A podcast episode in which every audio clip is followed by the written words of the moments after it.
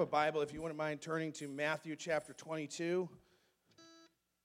Matthew chapter 22, we'll be looking at that this morning.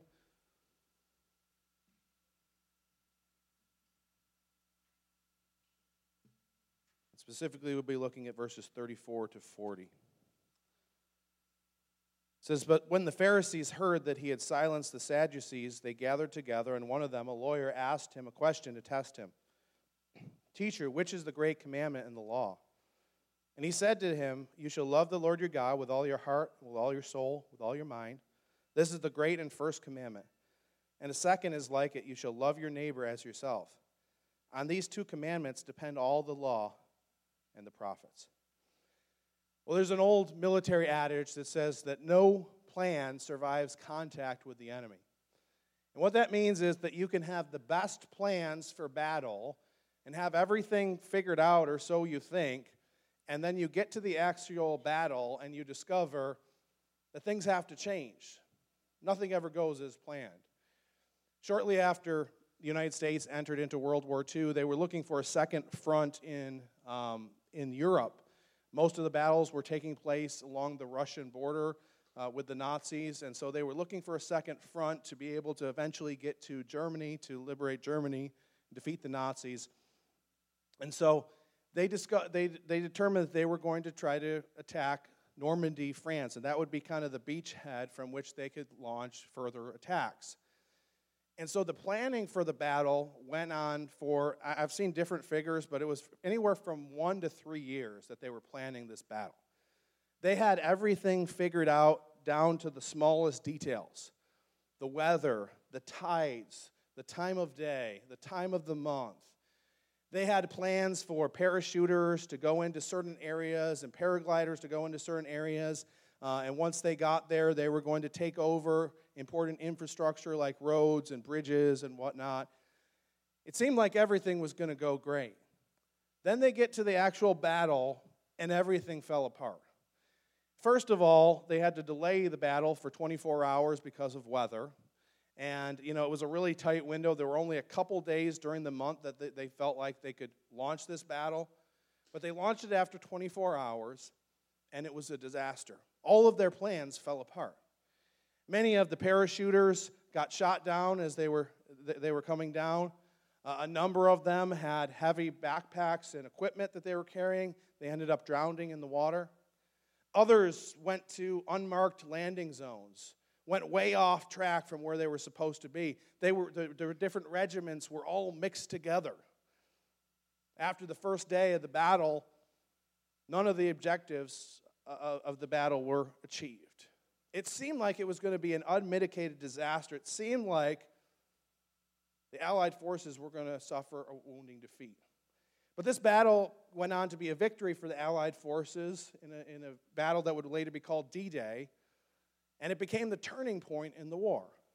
So, how did they win the battle when all of their plans fell apart?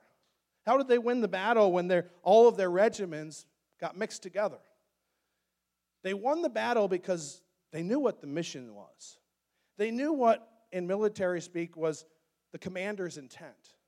They knew what they were supposed to do, even if the plan got a little bit awry. These para, parachuters, paragliders, even if they got off track, they regrouped. They took the bridges and the roads that they were supposed to take. They knew what the mission was, even though the plan fell apart. Commander's intent is something that's described by the Army this way Commander's intent is a clear and concise expression of the operation's purpose and the desired military end state that supports mission command, provides focus to the staff, and helps subordinate and, and subordinate, supporting commanders act to achieve the commander's desired results without further orders, even when the operation does not unfold as planned. So the commander's intent is like, this is what we want to achieve.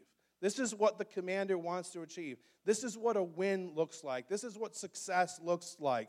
Even if the plan, the initial plan, falls apart, this is where we're going. This is where we're heading. Companies, also, good companies, ha- have a, a strong focus and a strong understanding what the commander's intent is. We often refer to them as mission statements. Like Walmart, for example, they have a very simple but very clear mission statement, very clear commander's intent. Their mission is to save people money so they can live better. To save people money so they can live better. It's so simple, but it kind of organizes everything that they do. It's like no matter what happens in the Walmart organization, the question can be asked like, is this going to help people save money? And they're successful in that, that, you know, we go to Walmart not because, you know, we just love the experience or love the store, but to save money. And so they organize around this very simple principle. That's what a win is for them, is saving people money. Southwest Airlines, a number of people here uh, work at Southwest Airlines. Uh, Southwest Airlines, their kind of commander's intent is that they are they want to become the low fare airline. Uh, the former CEO or the former CEO of Southwest Airlines, the longest tenured CEO, Herb Kelleher, tells this story. Uh, or he was speaking to someone, and he said this. He says, "I can teach you the secret to running this airline in 30 seconds. This is it. We are, in all caps, the low fare airline. Once you understand that fact, you can make any decision about this company's future as well as I can. so it seems like, you know, I mean, running a big company like Southwest, it seems like it would be a really complicated, like making a lot of different decisions. And, and Kelleher says it's really simple. If you just understand what we're trying to get, to, trying to do, to be the low fare airline, decisions become pretty easy. He gives an example. He says, let's say that Tracy from marketing comes in and says, hey, we've done a survey and uh, customers would rather have a light meal on a particular flight rather than a snack.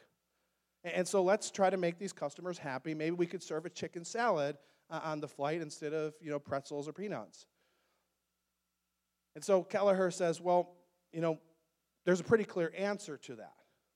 You'd ask Tracy, so Tracy, is serving a chicken salad going to make us the low fare airline? And if the answer is no, then we're not serving a chicken salad.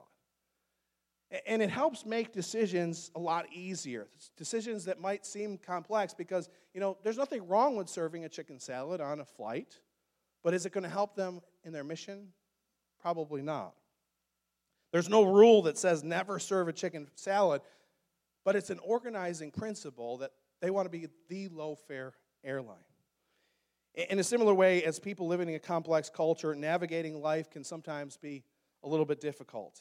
Uh, oftentimes, many issues in our world are not that straightforward. And as believers in Christ, we need to be in God's Word. We need to know all of God's Word. We need to spend time with Him. But also, I think we need to know the commander's intent. Like, what would God have for us? And thankfully, I think Jesus gives us that commander's intent in this passage. He tells us what is most important. He tells us what success and what a win looks like in his book. In the passage that we're looking at today, the Pharisees see that Jesus has silenced and thwarted the Sadducees, and they want a shot at Jesus again. They've already brought some questions to him, but they come to him again and they ask him, Teacher, what's the most important uh, commandment? What's the most important part of the law? Which is the greatest commandment? It says in the text, a lawyer asked him, meaning that if someone like a scribe who was an expert in the Old Testament law. Now, this was a kind of a common question. The Pharisees had about 613 commandments that they followed. And so it was a common question to, to, to, try to determine, like, which are the most important ones? I mean, think about 613, trying to do all of those at once. Like, which should I start with? What's most important? And oftentimes they would group them into what they would call heavy commands, which kind of had a higher weight that you know were more important, and then lighter commands that were not that were still important but not quite as important. And so the question that they're asking, it's kind of a common question, but they're probably doing it from you know kind of a, the wrong motives. They're trying to trap Jesus and trying to get him to say something that's wrong. They're trying to get him kind of in a controversy, maybe offend one party or another, maybe say the wrong passage, say the wrong commandment, and, and you know, be embroiled in a controversy. Oftentimes, you know, rabbis would talk about different passages in the, in the scriptures that kind of illuminated other passages. And so Jesus has this question. Once again, he gives a brilliant answer. He says, You shall love the Lord your God with all your heart, with all your soul, with all your mind. And he says the second commandment is like it you shall love your neighbor as yourself. Now, what Jesus is saying here, it's not revolutionary.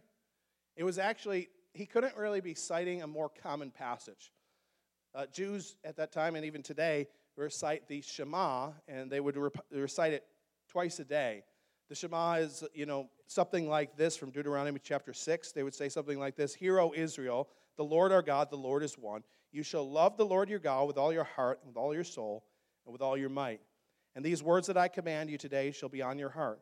You shall teach them diligently to your children, and shall talk to them when you sit in your house, and when you walk by the way, and when you lie down, and when you rise. You shall bind them as a sign on your hand, and they shall be as frontlets between your eyes. You shall write on them door, on, write them on the doorposts of your house and on your gates. So what Jesus says here, it's not surprising. You know, they had, you know, recited this probably this morning, you know, the morning before they're talking to Jesus. Love the Lord your God with all your heart, soul, and mind and strength. But the way that Jesus groups them is it's not completely unique, but he groups these two things together. See, Jesus has asked the question, which, the, which is the greatest commandment? But how does he answer? He answers with two commandments. He says, The greatest is, of course, you know that, love the Lord your God with all your heart, soul, mind, and strength. But he says the second is like that, love your neighbor as yourself. He's not asked about, you know, to rank them. He says, you know, they're asking, what's the top one? But why does Jesus provide two? Because I believe in Jesus' mind, you need both of those to summarize the Old Testament. You need both of those things, and those, both of those things are, are intertwined that you can't really love God without loving your neighbor. And you can't truly love your neighbor like they need to be loved without loving God. And so he puts these two things together. That's love the Lord your God with all your heart, soul, mind, and strength. The second, love your neighbor as yourself. And so he gives us this commander's intent, so to speak, that's pretty simple, pretty straightforward. And when he's saying love the Lord with all your heart, soul, uh, and mind. In uh, Matthew, it only includes three. Mark includes strength. Why is that? Uh, I think that the point is, is the same that Jesus is saying, Love the Lord your God with, with everything that you have. He's not, you know, calling us, okay, like, let's compartmentalize, compartmentalize our lives. It's like, okay, I got to love him with my mind. Now I got to love him with my heart. He's like, love him with all that you are. And then he says, Love your neighbor as much as you love yourself. So it's pretty simple what Jesus says. It's pretty simple what he declares to be kind of a win in his book. And, and just as an aside here, you know, just kind of talk about, like, okay, what about the Great Commission? And the Great Commission is vitally important to us as a church. But here's the reality the Great Commission flows from the Great Commandment. The Great Commission flows from the Great Commandment. And so Jesus said, Love the Lord your God with all your heart, soul, mind, and strength. Love your neighbor as yourself.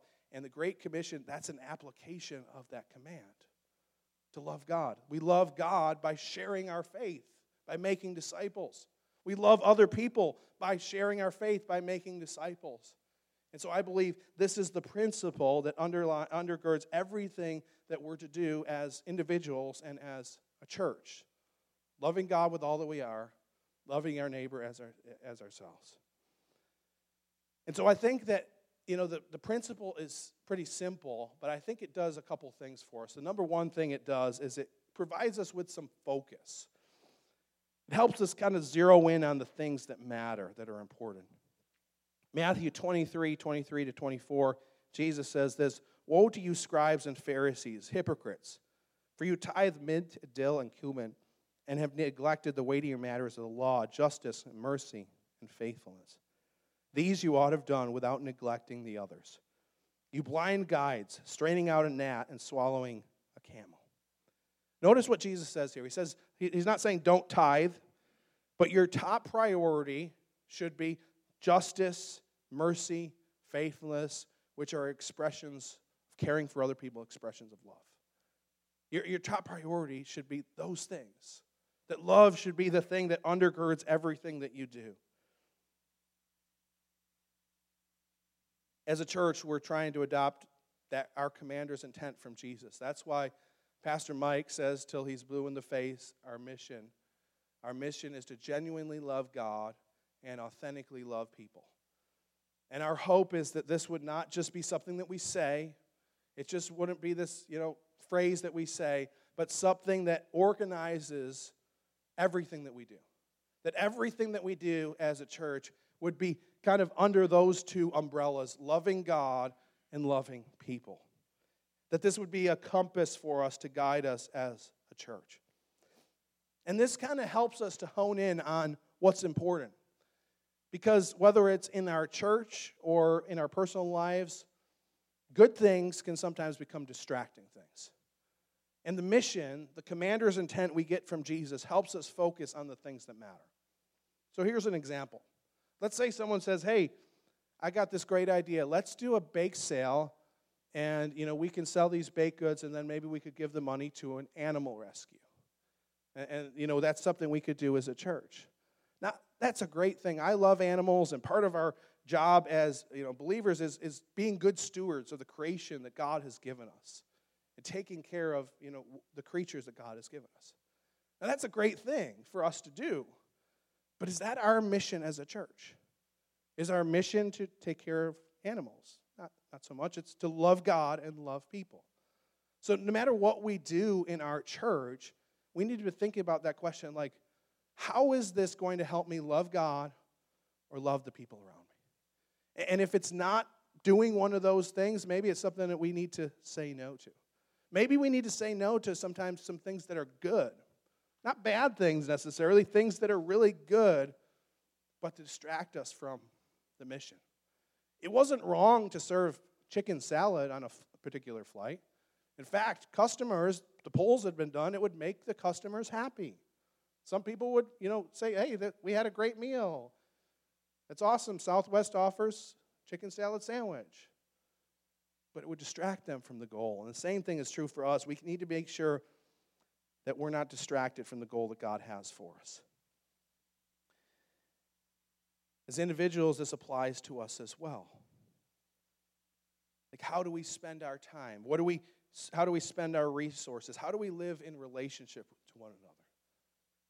Sometimes, you know, maybe we need to reprioritize our life and maybe say no to some things so we can say yes to the things that matter. And we, that organizing principle, loving God and loving people, needs to be the principle that organizes our lives corporately and also as individuals as well. So the commander's intent helps us kind of hone in on the things that matter. But also, I think that the commander's intent, Jesus says, provides us with support. Jesus says that on these commands, loving God and loving people, depend all the law and the prophets. The literal word for depend is the word hang.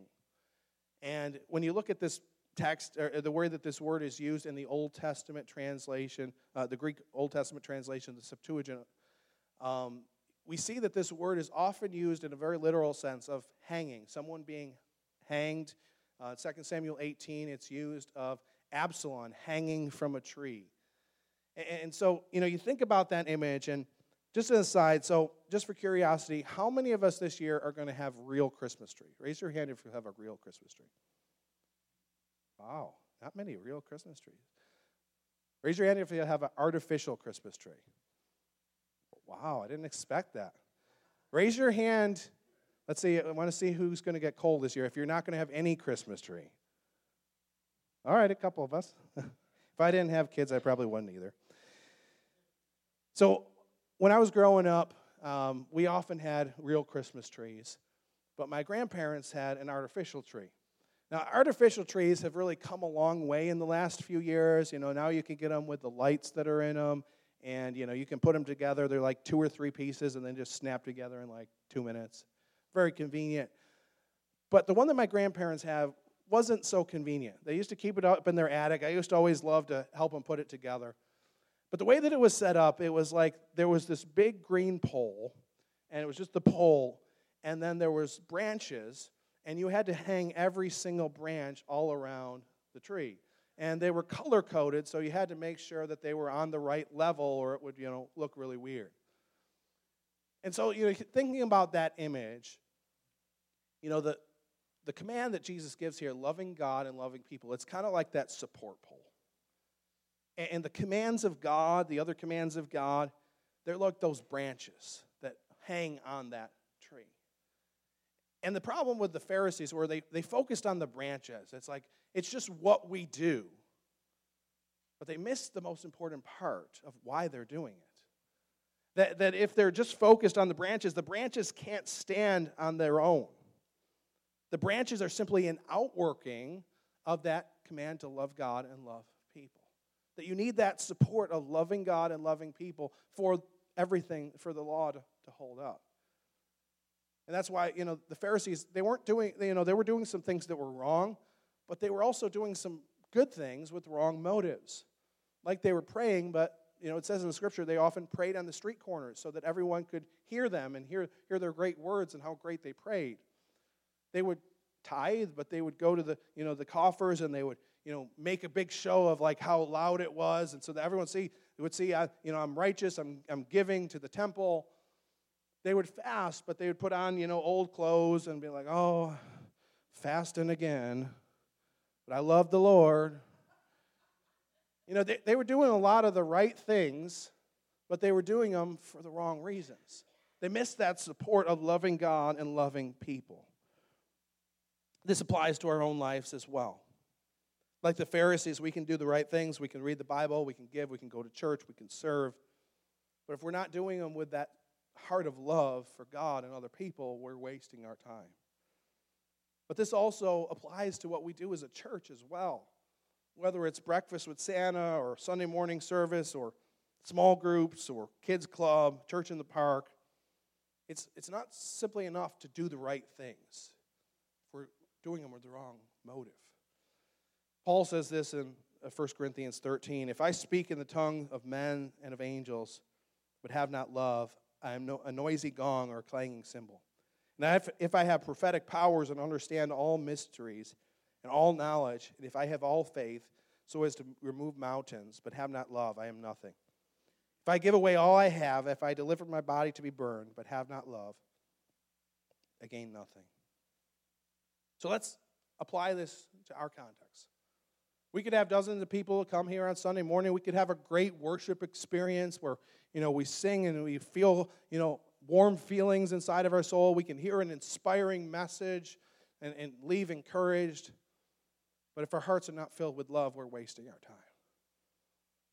We can have, you know, hundreds of people that we serve breakfast with Santa. But if we're not doing it with love, we're wasting our time. We can encounter a number of people at church in the park, but if we're not showing them the love of Christ, we're wasting our time. We could have 40 kids come out to Kids Club, but if we don't show them love, we're wasting our time. We can grow in numbers, we could outgrow this building. But if we don't have hearts of love for God and God's people, we're wasting our time. We might as well just join a social club. Love makes life meaningful. And when I say that, I'm not saying that we should be pushovers and say, oh, I'm just driven by love. Like, by the way, God gets to define what love is, and He defines what love is in His Word. But here's the vision that every man, woman, and child who encounters iHope Community Church would leave this place thinking, I've never encountered a place so loving. That's the vision for our church. That these people, they really have a heart for God, and I felt like they really cared for me. That's the vision I think that God has for us as a church. Jesus says this He says, A new commandment I give to you, that you love one another just as I have loved you. You are also are to love one another. By this, all people will know that you're my disciples, if you have love for one another. Every activity that we do as a church ought to be governed and driven by love. And love makes things that are not meaningful makes even ordinary things meaningful and having eternal significance. And so I believe that's the commander's intent that Jesus gives us here loving God with all we have, loving our neighbor as ourselves. And this provides us with focus that we can put aside the things that, you know, maybe are good things but aren't ultimate things and focus on the mission that God has for us. But it's also a reminder as well that we need that support, that everything that we do has to be supported by love. That we can't just do the right things with the wrong motives. We need the love of God inside of our hearts. And so I think he provides us with an important reminder here of what's important. As I look back on my life, there's been a number of different businesses, stores, or restaurants that have gone out of business in my lifetime. You can probably think of a number of them yourself stores like Ames or Kmart, the Georgian House. Uh, thought of you know Nesters over there on Webster Street, D&K if you live in North Tonawanda, you probably remember that. Bon-Ton. A lot of stores that have come and go, gone. And when I think about that, some of those stores, it's like, well, you know, they weren't that great a store, and I can kind of see why they went out of business. But there's other ones that kind of miss. One that I especially miss is Sears. Sears at one point was uh, the biggest retailer in the country in the 70s and 80s. It was the biggest retailer in the country. Um, had stores, you know, all over the place. I remember when I was a kid growing up, um, if we needed a weed whacker, a lawnmower, uh, dishwasher, stove, refrigerator, it didn't matter what we needed. We went to Sears, and usually that's where we got the best product, best price, and so we didn't even you know have to shop around much. It was like we went to Sears. I remember my grandfather; he would um, he loved Craftsman tools, and you know would talk about how great Craftsman tools were. You know they were American-made you know product, and you know they had a lifetime warranty. Um, they're just great. Now today, you know Sears has filed for bankruptcy. There's only there's actually 12 stores left in the country. I'm not sure exactly where they are. But I'm, my guess is those ones will probably eventually go out of business as well. But I think about it like, what happened? Now, of course, there were a lot of external factors like, you know, Walmart and Amazon and Home Depot. There were a lot of different factors that were involved in it. The fact that they kind of diversified a lot and got into a lot of different things rather than, you know, being involved just in retail. But I, I wanted to like look a little bit further and like kind of delve into like what was their mission? What was their purpose? And I looked in, and the purpose statement I found uh, was this to grow our business by providing quality products and services at great value when and where our customers want them, and by building positive, lasting relationships. To grow our business by providing quality products and services at great value when and where our customers want them, and by building positive, lasting relationships. The founder of Sears put it this way early in Sears history if you buy a good watch, you'll always be satisfied. And at our prices, a good watch will influence the sale of another good watch. And so part of their mission was to provide quality products at a great value. That, you know, if you provide quality products at a good price, people are going to want to come back. I remember 10 years ago or so, um, there was a sale at Sears for Black Friday on Craftsman drill bits. And so I went there and got a good deal, and I was really excited. Like, I got Craftsman tools. Like, these are really quality, great tools. I didn't really have any tools at that point. So I got these Craftsman drill bits, and I remember going out and I take, took the Phillips head drill bit, put it in my drill, and I went, went to screw in a screw, and the drill bit broke inside of the screw, snapped. This happened with multiple drill bits. And I've used, you know, dozens of different drill bits, DeWalt and other companies. Never had anything like that happen before. Apparently, they had, you know, started to outsource their materials, had kind of lowered the quality of what they were selling. And then I, you know, saw a Craftsman, and I was like, this is not something that I want to buy. Like, this is not a quality product at a fair price. Also, you know, it, part of their mission was to to sell where people were and when they wanted to, to buy them, when, it, when they wanted to, to buy. Remember a few years ago, it was Black Friday, and I was looking at you know, different ads, and I was looking for the Sears ad in the newspaper, and there was no Sears ad in the newspaper. So I was able to find it somewhere, find it online, and ended up going there, and while you know, at Best Buy or Walmart, there were people that were camped out like all night long there was just a handful of people at Sears not really buying a whole lot. While Americans were leaving malls, Sears just stayed in those malls and hunkered down. than other companies like Amazon. And if you look at Amazon, kind of their mission and kind of the, the goal that um, Jeff Bezos has for Amazon, it's very similar to the mission that Sears initially had. Sears, they lost their vision, and the result was they went bankrupt. It wasn't that they had a bad vision, they lost their vision. They started selling products that weren't that good anymore. Started selling at, at places where people weren't congregating anymore. I think it's a warning for us as well. If we lose our mission, if we forget the commander's intent, the result is spiritual bankruptcy, both as individuals, but also corporately as a church. No matter how much activity we do, no matter how much movement there is, if we lose the focus, if we lose the mission, we'll end up spiritually bankrupt. So, as we close today, I'd like to leave with you with a few questions to ponder. A few questions for us to ponder as believers. First, personally, what would it look like in my life for me to love God with all of my heart, soul, mind, and strength? For that to happen, what changes would have to happen in my schedule, my priorities, my affections? What would it look like for me to love God with all of my heart? Second question What would it look like for me to love my neighbor as myself? What would it cost me to do that? What would it cost me to love my neighbor? Maybe it would cost me, you know, maybe eating out, you know, one, one time less a week. Maybe it would cost me spending time with someone that maybe I don't want to spend time with.